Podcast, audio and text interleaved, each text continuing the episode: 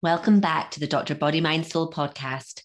My name is Dr. Jude, and this is a podcast which explores how we can integrate modern medicine and alternative therapies to help you get the holistic healthcare that you deserve. I will be speaking to healers and seekers, researchers, and authors who will share their experiences and the evidence to help guide us all to holistic health. Let's do this. Mary Biles is author of the CBD book, The Essential Guide to CBD Oil, and regular contributing writer for nonprofit Project CBD and host of the podcast Cannabis Voices. She is a trusted voice in the cannabis industry, both in Europe and around the globe, and an advocate for greater access to medical cannabis, psychedelics, and plant medicine in general. Welcome, Mary. Hello. Thank you for having me.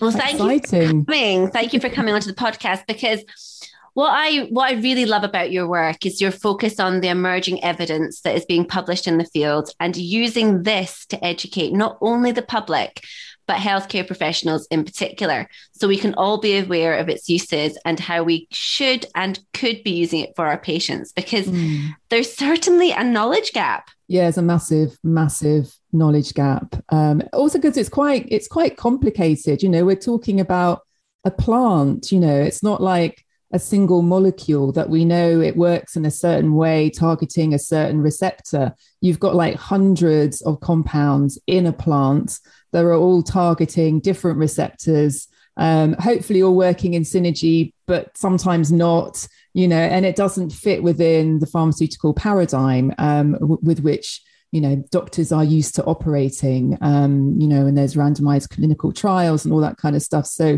um, yeah so it's it's i understand why there is a knowledge gap and also you have to remember for like i don't know 60 or 70 years doctors have just been told this is um, cannabis is a drug of abuse so to suddenly have to you know turn full circle and start prescribing it to patients you know where when you know it, it's a big ask it's a big ask so i you know i am I understand the predicaments, but there's, you know, there's stuff we can do working together, I think, and with a little bit of an open mind.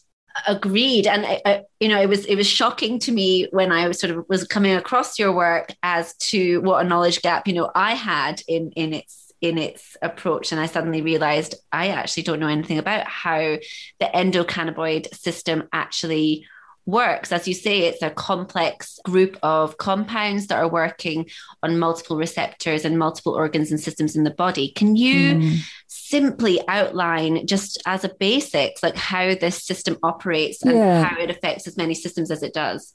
Okay, so the um, so you're sort of referring to the endocannabinoid system. So, like sometimes when you hear people talking about cannabis, it's like they're saying, oh it you know it's helped with my chronic pain. Oh it's you know it's it's helped me with nausea you know during chemotherapy. Oh it's reduced uh, seizures. Oh so other people report that you know it's had anti-tumoral effects. And it, it can seem to be hang on a sec you know how can this plant uh, have so many different effects on the body and help with so many seemingly unrelated conditions. And i think that's why for the medical profession again because this doesn't kind of fit within the you know the pharmaceutical paradigm it's like well this has got to be a bit woo woo or you know it's it's it's it, it, there isn't it, this doesn't stack up basically. So the big kind of the missing um, piece in all this is um, the endocannabinoid system uh, back in the kind of end of the 80s uh, beginning of the 90s um, some very clever researchers in Israel were researching or trying to understand um, the the effects of THC. So THC is one of the the compounds in in in the cannabis plant, which is most known possibly for having the the kind of intoxicating effect. So when people smoke a joint and they feel a bit stoned, it's because of the THC, basically.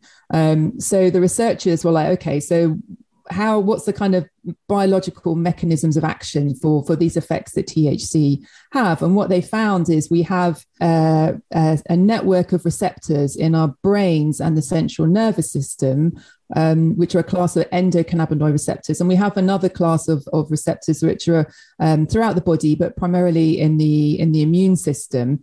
Um, and THC basically binds with these receptors. Um, so particularly for the ones that are in the central nervous system in the brain, that's why we have, you know, the kind of the intoxicating effect essentially. So then this kind of led the question, okay, so these receptors aren't just sitting in you know in our bodies waiting for us to smoke a joint. There must be something else going on. So um, further research um, uh, revealed that actually we produce our own cannabis like compounds, which are kind of similar to neurotransmitters, which also bind, you know, they they bind with these receptors. Um, and then there's also kind of, you know, um, uh, enzymes that break them down in the body. And um, one of them is called anandamide. So for all our kind of uh, spiritual people, listening, they'll be familiar with the word ananda, the Sanskrit Sanskrit word ananda, which is um, the word for bliss. Um, so it was named with this endocannabinoid, endo meaning within, and cannabinoid being the, the, the compounds found in the cannabis plant. So they they named this particular um, compound that we produce in our body ananda because it is you know partly responsible for the kind of the the, the, the feelings of bliss that, that sometimes we experience with cannabis. And also you know and this this compound also binds with with uh, these receptors. Um, so then the question was asked well what's the point of this system? You know what's it doing um, and what um, the conclusion that was reached was that it's what they called a homeostatic regulator. So that means that it's basically acting like a dimmer switch for all the other systems in the body. So it's just keeping everything in balance. So we're not talking in a kind of like, you know, uh, keeping your chakras in balance. You know, I mean, I believe in chakras. I'm a you know big proponent of like you know energetic medicine, etc. But this is a physiological system in the body that actually exists. You know, it's not some kind of woo woo. It's just um, the, we don't know about it because it only kind of came to light in the 90s. So it's actually a really, really exciting uh, field of medicine if only it was taken seriously. You know, for doctors, if you, you know, if you had a patient coming in with that kind of cluster of you know, fibromyalgia, migraines, probably anxiety as well, and you can't get to the bottom of it, you know, you're just throwing medicines at it. You know, if you just like, oh, well, maybe, you know, there could be an endocannabinoid deficiency. And what can you do when there's an endocannabinoid deficiency? Well, you can support the endocannabinoid system with the cannabis plants or the hemp plant and, and compounds found within the cannabis plants.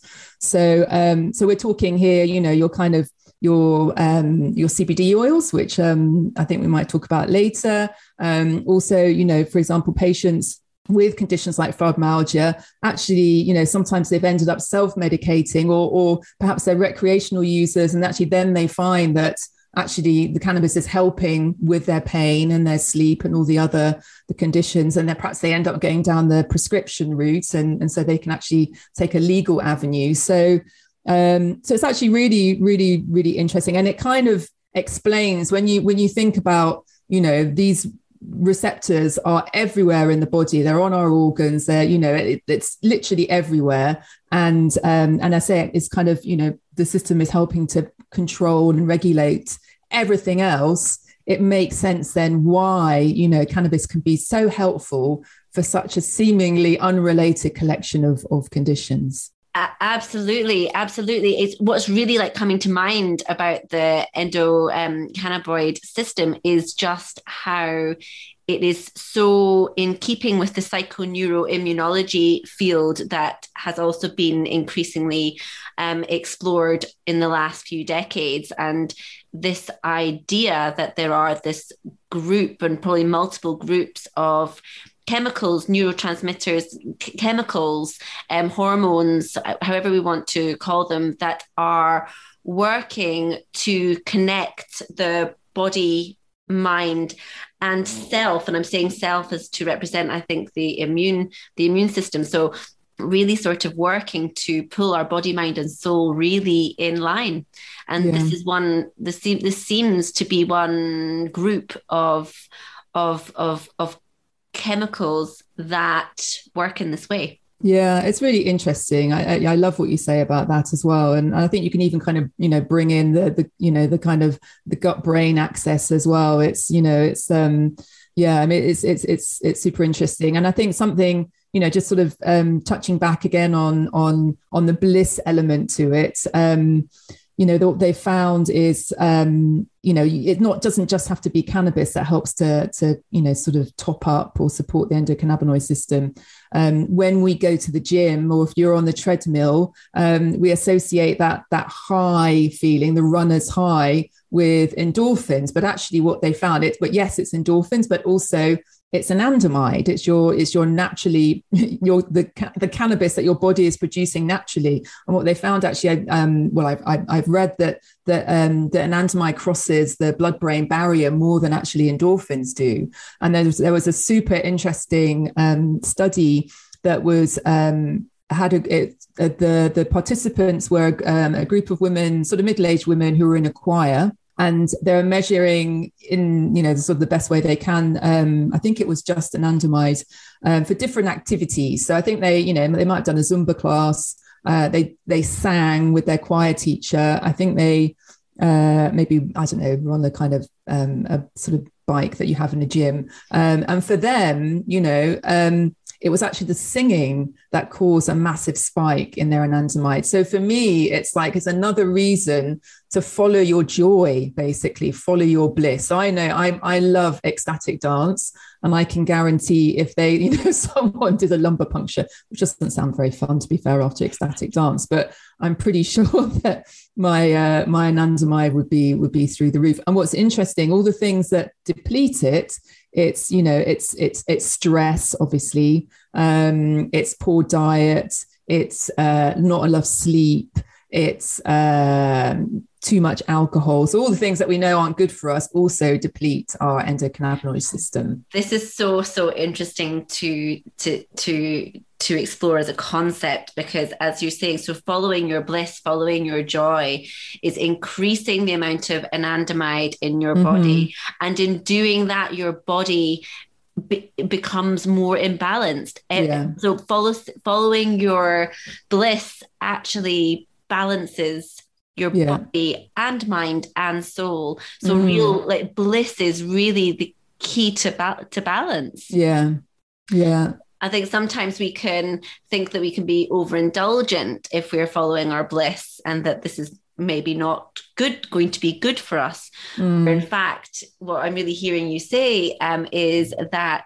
actually if we follow our natural bliss we will be we will be more balanced people. Yeah. and they could also you know if you a, a common sort of manifestation of of you know an endocannabinoid imbalance or deficiency could be chronic pain. And then if you're in you know if you're in pain yeah going down to the gym it's not an attractive proposition. But if you get a little kind of because one of the things that anandamide does you know when we're when we're you know running and and i think it's part of our kind of evolutionary process it was you know to kind of help us run and have stamina but we you know we feel good but actually it's anti-inflammatory as well. So it's going to be also reducing pain. And uh, you know so it's it's part of that evolutionary process that we're out there hunting and gathering and and running you know for a few miles and whatever. So it's but if you're if you're in chronic pain you know maybe actually you don't need to go to the gym to get that little shoot of of the good stuff. Maybe you know it's it's it's yeah sort of singing with your choir or, or whatever whatever it is you know that touches your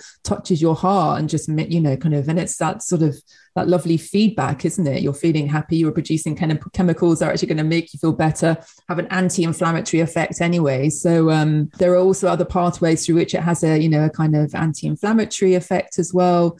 So so a lot of patients you know start off trying CBD. They might, you know, I think the most common reasons to take it are for anxiety, um, uh, for pain, for sleep. Um, I know there's a kind of big movement at the moment. and everyone's, you know, thankfully talking about um, managing um, perimenopause and, men- and menopause uh, symptoms. So, you know, I know, for example, um, Meg Matthews, who um, you know basically is kind of one, one of the first queens of the menopause. Uh, she had found uh, CBD so helpful during that that phase that she's you know launched her own brand, and so yeah, it's it's um, it's a good kind of gateway uh, and for some people that's enough you know some people that's enough. I find from from speaking to patients so for example with neuropathic pain um, more serious ongoing chronic pain that that cbd isn't enough actually. Um, and they tend to need a little bit of THC or a lot of THC. You know, it, it depends. Depends on on on their levels of pain, um, and then that kind of puts you in the territory of uh, well, thankfully now there is a legal route to access. Um, you can get a prescription in the UK. It's not condition dependent, um, but unfortunately, it's pretty much entirely through the private sector. Um, there's only been three um, since 2018 when the law change came about. There's only been three prescriptions through the NHS, um, and that's just been for three cases of children with um, with very severe cases of, of epilepsy. I, that's another thing with CBD, actually. Uh, it's kind of bonkers, but you know, essentially this whole movement of CBD was was largely down to one little girl actually called Charlotte Figi, um, in in Colorado, and she had um, a, devastating rare type of epilepsy called Dravet syndrome, um, which is you know in most cases not controlled by anti seizure meds, and so she was having hundreds of seizures a week, and you know as you as you'll know. When seizure activity isn't controlled, then there's brain damage, and you know the kind of um, yeah, they're, they're, most children they may have had a few little words when they before they started getting seizures, but then they you know they lose their language, they lose their ability to dress themselves, and they just you know their development goes backwards basically. And at some point, you know, unfortunately, there probably will be one catastrophic seizure, and their short life will be ended. So, with this little girl, um, uh, she found, uh, and this was before the whole CBD boom. I say largely it's down to her that um, fun enough, it was a CB, uh, a cannabis strain called I think it was Hippie's Disappointment because because it was CBD, you couldn't get high with it. So this was you know it's being sold in a dispensary in in Colorado, and no one really was really wanted to try it. And there'd been a little bit of research that happened in, in Israel showing that it could reduce seizures, and they, and it just like the, all the stars aligned that this doctor who'd just read the paper was approached by the mother of this child. They found the dispensary that had a CBD strain and they started giving it to Charlotte, and her seizures stopped almost overnight. Basically, I still all these things still make me feel really emotional because it's like you know I know a lot of parents of children with intractable epilepsy and they live a half life. You know, it's the most horrific thing ever when you you're just constantly thinking your child is going to have a seizure and die basically when they're not controlled the seizures um, so this started the whole movement um, and there's been a whole you know other children the two children that changed the law really uh, in the UK were responsible for it. Again, these are children with intractable epilepsy, and um, and this is the you know the sad situation at the moment in the UK is that um, I, th- I, think there's maybe like 200 families um, whose children are um, they have prescriptions, but they have to go privately. They're they're you know they the NHS won't fund their prescriptions. They are actually sent, saving the NHS thousands and thousands a year because they're not being rushed into A&E. I know you're an A&E doctor. Um, it's, you know, these children before that were being, you know, rushed in every week, spending a lot of time in hospital. That doesn't happen anymore. Um, their, you know, their, their cognitive development is improving. You know, they're starting to develop little personalities, you know, and it's, and yet um, from the from you know kind of NHS point of view, there's not enough evidence for it to be funded by the NHS, and so these these parents are having to self fund and remortgage their houses, you know, do crowdfunding campaigns, um, you know, live from month to month, um, you know, worried about whether they can actually afford to keep to give their child their life saving medicine. So that's you know a situation that I really really hope changes, but at the moment it's it's not on the you know on the on the government's kind of list of priorities really. Gosh that that seems um that seems really sad. And also i'm just like i'm also seeking a bit more clarity here mm. you mentioned a few things. One is you know we've got we're, we're talking about sort of cbd that you can find in holland and barrett and boots as you mentioned to help with sort of mild anxiety and a bit of and maybe a little bit of pain. But it mm. sounds like there is a difference between that and prescription level medical cannabis. And then there seems to be issues around access on the yeah. NHS to those um, prescriptions. So if we rewind just a little bit, can you yeah. explain Good idea. the difference um, really where um, CBD and medical cannabis lies? Yeah, it's really hard. I mean, I, I'm not like, you know, there are some decent CBD products. And I should point out that although it's sort of slightly less of the case now, which I, I won't kind of go into the boring details, but um, originally what these products were, the kind of thing that this child, Charlotte Figi, was taking, and then all the products that, you know, sort of started this whole um, kind of craze in the way in the UK were actually full spectrum hemp extracts um, that were abundant in CBD. So they were as near as you can get to the natural um, sort of uh, mix of molecules from the hemp plant, um, and you, you, know trying to kind of mess around with it the least amount possible. Um, but it was kind of the CBD part that got the headlines. So that's what kind of media latched onto. It's like hemp, hemp extract abundant in CBD is not very sexy. CBD oil sounds great. um, so um, yeah, so that's kind of what what was getting the really great effects due to kind of reg- regulatory stuff that's happened in the meantime. Essentially, now most of the products are, uh, um, are purified CBD, which can be helpful in some cases. Um, I'm not such a fan of it, but you know that I'm just a bit old school, I think. So, but you know, still, you know, if you're buying your CBD products, you don't need a prescription. You should always look for um, that it comes with a certificate of analysis. The big difference for me with um, if you've got a, you know, a, a health condition and potentially, well, you're taking other prescription medication probably you've you've tried lots of things you know your doctor's you know prescribed you various let's say with chronic pain you've been on you know you've worked your way up from codeine to tramadol then you're on your kind of your gabapentin and um, and all sorts of things like that. And you know maybe they've got you on the sort of antidepressants now because now you're not supposed to be on opiates anymore. And but but basically nothing's working still and you've tried everything um, but you're probably still on all those drugs still because they tend, tend to keep you on them anyway because they seem to like polypharmacy for some bizarre reason. But anyway, there you go.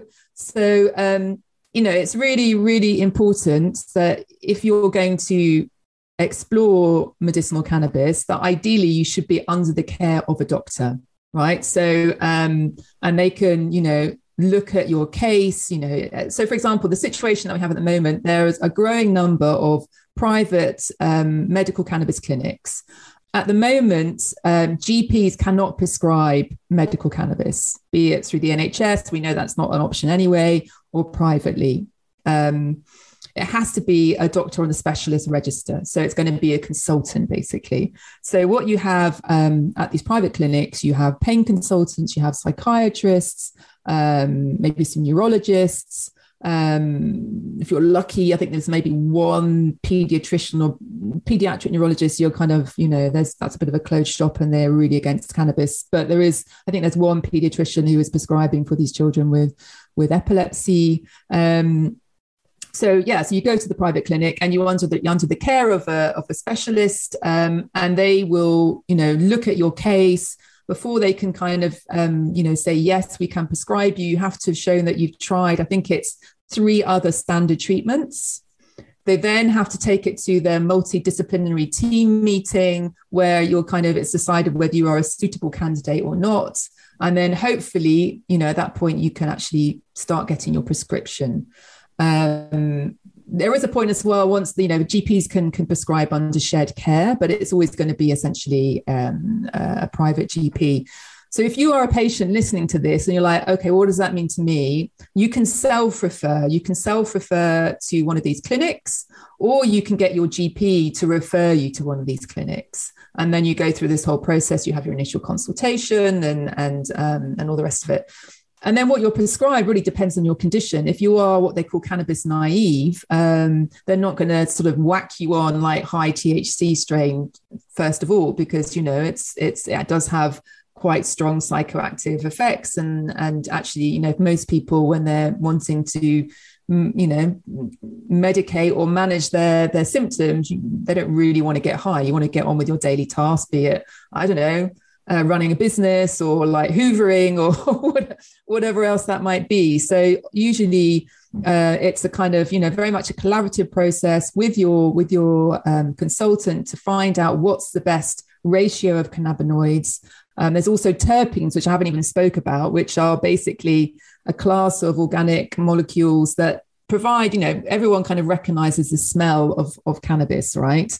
That's not to do with the cannabinoids. That's actually to do with the terpenes. And terpenes are found in every kind of aromatic plant and flower. You know, lavender, we know, we know that lavender, lavender has a kind of relaxing effect. that's largely due to a terpene called linalool, I think it's called. Um, and, you know, there's certain strains of cannabis that are also really uh, abundant in that particular type of terpene.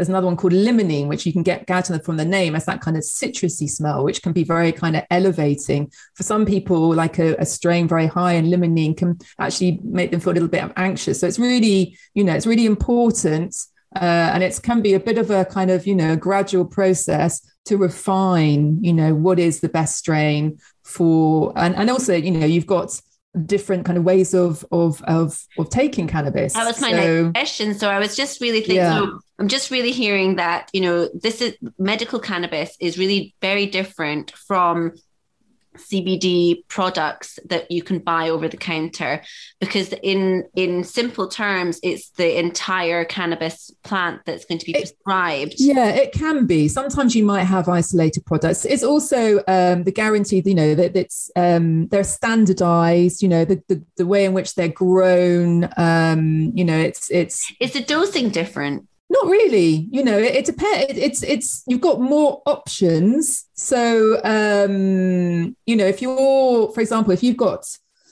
chronic pain, uh, in order to manage the pain, you you might well need to have quite a high dose of just CBD that you're buying in Holland and Barrett. Whereas if you've got um, a prescription, or you know, a lot of people go to the illicit market, you know, or grow their own, but you might have a strain that has um, one to one ratio between THC and CBD, or, or you know, just more than the legal allowable amount if you were, you know, if you if you weren't going through the prescription route. And so that just means that you don't have to take as much CBD because the THC is working in a different way and is actually helping manage the pain in a different way. So it's not really necessarily about about the dosing. It's it's just there's more options. There's more options potentially you know as i say it's standardized um, i think all the products have to you know they're kind of there's more regulated. That's really really important the fact that it's regulated. Um, you know there should be less risk that you know you're consuming anything with heavy metals or, or mold or anything like that. So um, so yeah i just think you know and it's not even at the beginning it was really really expensive. That was like very prohibitive. Um, and actually particularly for patients, as there, you know, there are 1.4 million people who are basically medicating through the black market at the moment um, in the UK, which is a huge amount. Um, you know, I and there was a point where that was a lot. You know, people, oh, it's just too expensive to go the the clinic route. Now it's more or less comparable, and I just think if you can be the, under the care of a doctor. It's much better. Although, having said that, Judy, it's, it's interesting because there are a lot of, you know, bearing in mind this cannabis movement is um, patient led, you know. So, um, and as I say, I don't know what proportion of the 1.4 million have now moved into the, the, the sort of the legal market or the legal access route, but they are patient experts. You know, these are people who've been maybe growing their own or like, and they really, really understand the different strains and, and how it affects their body, etc. Often much more than the consultants do. So quite often in those cases, they are the ones that are educating the consultants, and that's you know, I think actually. Uh, uh maybe it's unique to this this sort of sector that often they're they're quite humble the consultant because they don't you know they've received training but they're literally they've they're, they're they're babies in this you know they're they're coming into this completely fresh and i would add as well and this is something i don't know if there are health professionals listening to this, but the the, the narrative that I've heard time and time again um, is just one that they are absolutely delighted that they've got an extra tool that they can offer patients. You know, particularly patients, yeah, with chronic pain when they've literally, literally tried everything. You know, and what happens is, you know, we sort of touched on polypharmacy before, is that they can start to reduce their other meds. You know, I've heard time and time again fact, just this morning, I was talking to, to a woman with um, Ehlers-Danlos syndrome who has pretty much come off all her other meds now. You know, she was on opiates and, and she had to, I mean, she was on like um, gabapentin so messed with her head. She, she had a kind of quite a, you know, sort of, I think it was a travel agent's business that it like made her so fuzzy headed. She had to stop her business because she was making terrible mistakes, you know, and so she's come off all that now. So it's like, it's it's a real um, eye opener, and it and for for these consultants who are working in this you know in this sector, and it's like they are delighted and, and relieved delighted. i imagine relieved i imagine that there's a, there is actually something that can help a section of patients yeah. that have been really unreachable yeah. Um, and and can be quite despairing um, as uh, as a as a doctor working with patients that you just don't have an answer or yeah. another choice available. Mm. I think that when when a doctor feels helpless like that, it can be it can be really difficult for both sides. So, like you know, so my entry to this world was through palliative care, basically. So um, it was through a, a, close friend, her mum had pancreatic cancer, and actually morphine didn't agree with her. And actually, for some reason, it, it wasn't controlling the pain, and she was just like a zombie, and it was awful. And she was, you know, she she was dying. Um, but I'm I I really believe that whenever possible, we should have a good death. You know, die with dignity. I think that is possible. Um, and um, and so she had a kind of forward thinking doctor. This is in Belgium, so it still wasn't even properly legal. But anyway, so the last six weeks of her life, she was she was taking cannabis oil. And for her, it, it managed her pain. She was completely lucid until the moment she died. She had, because, you know, another thing with, with THC, it stimulates appetite. Um, it just, you know, allowed her to enjoy her last few weeks and her family to enjoy their last weeks with her. And so for me, that was like a moment of like, holy shit, you know, this is insane that this, even if it's just in palliative care, this isn't more, you know, available. And I've seen with my own mum when she she was dying that um, you know, morphine didn't agree with her either. And like every time it was literally like taking a hammer, you know, just with Oromorph. And I would, you know, those precious last weeks were they're just there's all I had left. And if she was like out like a zombie, it was like, okay, she's not in pain, but she's also not here, you know. So I think for me, and I, and it's something that's not really spoken about that much, but like palliative care, it's that that should be an area where there's there's more movement in the sector. Um, maybe it's because in palliative, you know, when you're dying, you have less of a voice. You know, it's um, but it's something I feel incredibly strongly about. Um, that yeah, that's an area where it's it's just for again, you know, if you're a, a, a consultant in palliative care, it, it's it, it would, it would be a gift because you know if you're like giving your patients, you know, as you know, like Oromorph, um, they also get nauseous. My mum did at least, and then they also get constipated, and you know, and it's like, and they also are ang- anxious and agitated at different times, and and you're having to give like a zillion different meds. it's like all kind of interacting with each other Whereas, you know, they could just have a cannabis oil and, and help with pain, give them some appetite, help them sleep, take the edge off. You know, it's like. it's certainly worth exploring because actually, you know, this this week I saw um, two patients um, with really severe back pain, really severe back pain. And as as as you mentioned, struggling on strong painkillers, um, on gabapentin, on paracetamol, on non-steroidals, on um, codeine. One had tried tramadol, but the side effects of these opiates are significant, and we're talking about yeah, nausea, constipation, feeling fuzzy headed. These are medications that a lot of patients don't like and don't tolerate well.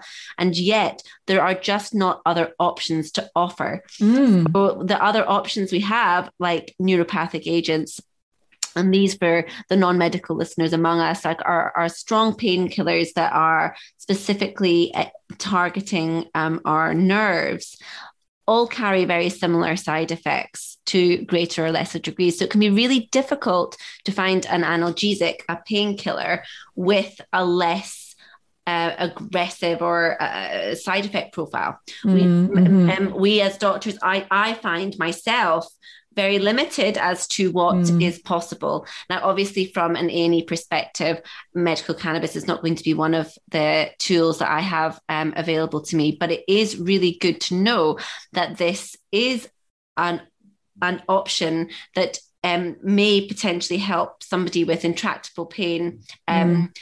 And somebody who is looking for um, a, a painkiller with a with a potentially easier side effect profile and also you know with chronic pain um, quite often as a kind of you know an addition a patient might also have sleeping problems and depression because it's not it's certainly not a hoot being in pain for years and years and years. And so again it's something that rather than having to prescribe a whole bunch of medication just one one basically can can be helpful and cover all those bases and um, isn't it incredible isn't it incredible that when you are delivering a medicine in its whole natural plant form it has this constellation of yeah. elements that actually work together in synergy to counteract the side effect profiles that actually when we are working in a reductionist pharmaceutical um, basis and just are trying to pull out one of these active ingredients mm. you're losing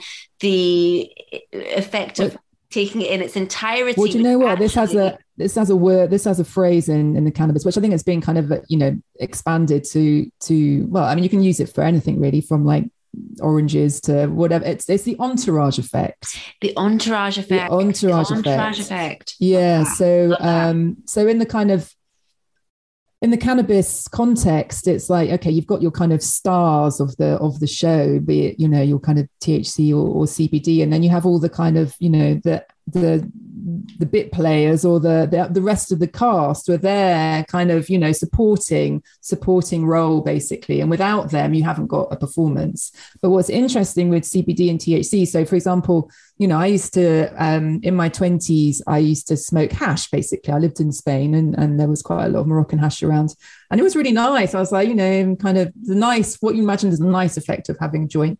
Um, and like now I, am not really a weed smoker because if you go to the black market it's mostly like really high thc um, and i just don't tolerate it. You know all the kind of makes you feel a bit you know not yeah just a bit more anxious really which is not the desired effect. But what's interesting is though you know the, the, these strains are higher in thc and there's barely anything of cbd and what cbd does is actually um, it kind of like balances out that intoxicating effect uh, and so, actually, therapeutically, for when when um, doctors are prescribing it, it kind of like gives a, a bigger um, therapeutic window. So, if you if your patient actually, if this is the case in patients who do use it to treat cancer, which is a whole other area, um, in order to be able to kind of tolerate the high doses of THC, the CBD has a therapeutic effect, but it also just opens up that therapeutic window, so it's not so overwhelming.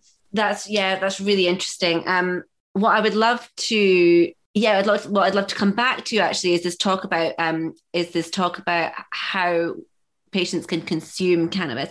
Because I'm I'm hearing that you know you obviously we all know about smoking it recreationally um, and you've mentioned the use of cannabis oil. So um, so actually the two main main um, routes of administration are uh, vaping so, um, so actually, it's, it's really interesting and somewhat problematic because, from the eyes of the police, if you see like some cannabis flowers, how do you differentiate between prescription and you know what you bought from the illicit market? But essentially, you know, uh, patients, um, if they're if they're vaping as part of their prescription, they will get a tub of flowers, um, and and they have um, there's some really kind of advanced vaporizers that you can measure out doses and etc. You also, depending on the temperature um, at which you're vaping the flower, you can actually have more um, um, kind of effect from the THC, or I think I can't remember if you have to like increase the temperature or lower the temperature, then you're it's kind of you know better for CBD. Um, so this is um, particularly for patients with um, breakthrough pain. So so if, if you know it's not all about chronic pain, but just to give you know to kind of give a good example, often pain patients will have um, an oil, which is kind of giving them their baseline cover. So, you know, depending, you know, what, what kind of ratio that is, it, it might be, um, you know, a kind of CBD oil with a little bit of THC, or it might be one that's more THC. It really depends. And then, you know, sometimes still they will get the breakthrough pain, particularly I think with neuropathic pain, you know, and, and so then that's when they'll have the vaporizer. It's, it's more quick acting. Uh, and that will just like, you know, because with the, with the oil, it takes I don't know, it could be half an hour to an hour for it to take effect. So it's similar to, and you know, how it looks to what you might, um, you know, buy your kind of standard CBD oil. If it's full spectrum, it's going to be a lot darker, you know. So when you, if you go and, and get your CBD, you know, over the counter, what have you, and it's just like clear, then you you can pretty much guarantee that's the kind of just what they call the CBD isolate, which I'm not such a fan of. But as I say, that's just me. Well, it's not just me actually. There's lots of people who aren't such fans. But if it's a full spectrum, it's going to be darker normally. It's you know because they've just you know they haven't like removed all the other and distilled it and all the rest of it. So yeah, that's but you know there's there's quite a lot of research going on. You know that probably for patients, you know who are new to this are used to having their white tablet that's you know like a paracetamol and you and you know it's there will be um, capsules or there probably i think there maybe are some capsules but there'll be definitely you know there's certainly um, research going on into other other delivery mechanisms um, which i think is which is good really. Um, but you know for these children the children with epilepsy they're having their little little drops of oil under the tongue. That's what they have. Yeah that's so that's so accessible. It's so accessible. It's accessible, but it's very different to what we're used to. Yes, very and that, different, and, and, that will carry an effect as we um as we know about placebo mm. and placebo effects. Is that you know how a medicine is is given and delivered to us, and yeah. expecting then from that plays a big role. So yeah. it may be a while before our brains catch up um catch up with it, but it's um especially for the for, for children knowing it's available in such an accessible form is is a comfort. And I know that um, you are organizing a conference on the 4th of November. Um, so, can you um, tell us, Mary, what yeah. uh, what is this conference about? I know it's already sold out, but there yeah. are online tickets. So, what can people yeah. who want to come along to this conference expect? so it's, it's not i'm not i'm i'm like kind of hosting a, a couple of panels so it's it's organized by drug science um, some of you might have heard of professor david nutt who was the kind of the drug czar i think under gordon brown and is very well known in the kind of psychedelic space um, has you know been involved with lots of research in the uk and it's very much about let's just listen to the science when it comes to when it comes to you know drug legislation basically so um, Drug Science has a project called uh, Project 2021, which is an ongoing um, data gathering exercise that patients can sign up to. Uh, it's a way with if they're with a clinic that's signed up to it as well, they can um, have uh, reduced price consultations in medicine. So actually, it's, you know, costs them less, and actually, then you know the the data that comes from their treatment then goes towards a kind of you know a study and um, kind of real world evidence and that kind of stuff. So, drug, uh, um, drug science are co organizing this conference with MedCan, which is um, an organization which is there advocating and supporting, particularly the, um, these children with epilepsy and supporting the parents, not just epilepsy, but just general pediatric conditions.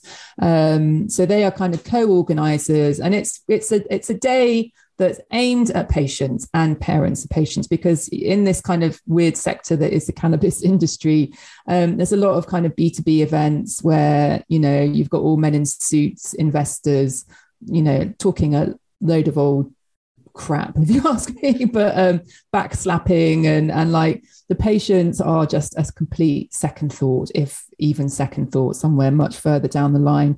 Um and so it you know patients just frankly you know, and uh, haven't been listened to enough. And um, you know, without the patients, there's there's no cannabis industry. Um, so so yeah, so it's it's an event that's really there to kind of um, for patients to to have their their chance their moment really to have discussions. It's also you know there for patients who or prospective patients you know who are kind of cannabis curious or interested in you know how to get a prescription what is the process. Um, we're going to have some interesting discussions you know talking about you know the difference between what's now called the legacy market which is the kind of the illicit market and you know the difference between that and going the prescription route.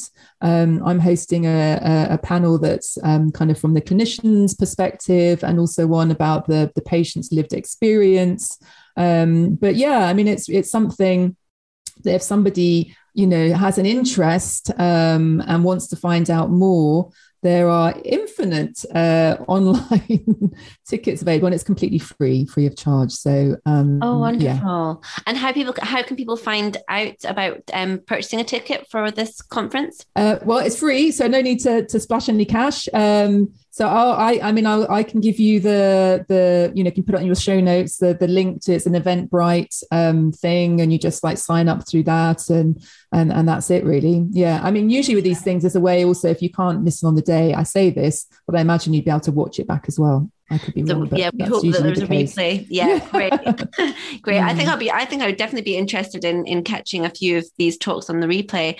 I think I'm I'm away yeah. for the conference on the day, but this sounds really fascinating. And it's also, to be honest, there's an organisation. You know, if there are clinicians listening to this. Um, you know, there's um, the Cannabis Clinician Society. So um, there's also for GPs, there's the Primary Care Cannabis Network or something. I can give all these links, you know, that so just to kind of, you know, there's they're educational, just to kind of, you know, if you want to get involved or you want to get trained, you know, because you do need to get trained. Um, these are all organizations, you know, they're nurses, like at these clinics, there are, you know, nurses who are really key part of the team. Um, you know, it's it's it's for for health professionals, and it's what's kind of really gratifying is that for the you know the kind of newly qualified graduates uh, and young doctors they're the ones who are really interested in this you know. So um yeah and what we're hoping now is because the big stumbling block for you know the prescriptions through the nhs is that the, the clinical trials basically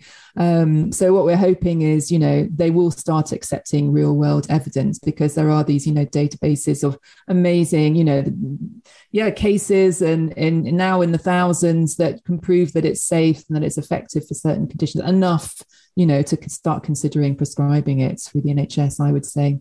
Wonderful.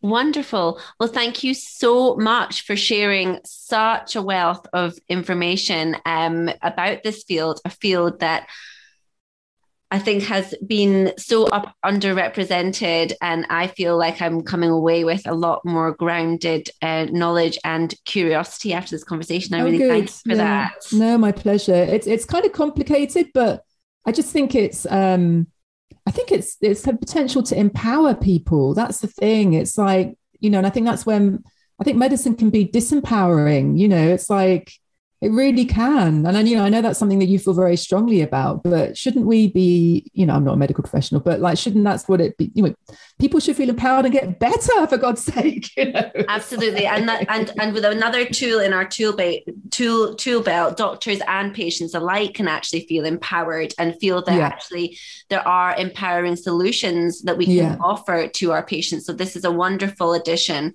in yeah. an area um, of medicine and not just in the chronic pain, but all the conditions that you've mentioned before mm. um, anxiety, IBS, um, menopause. These are conditions that um, are historically difficult to treat um, yeah. the, current pharmaceutical approaches. So I really, I really welcome any addition to the um, evidence base on um, new treatments. and it sounds like this is really making a resurgence. And I'm very grateful for the evidence that's being produced, people like you who are educating us on it in very um, accessible language. So I, I, I, would really encourage you to go and check out um, Mary's website. Mary, what's your website? It's just my name. It's Mary, M A R Y, Biles, B I L E S dot com. Um, there's information about the book, the CBD book on there, also the podcast.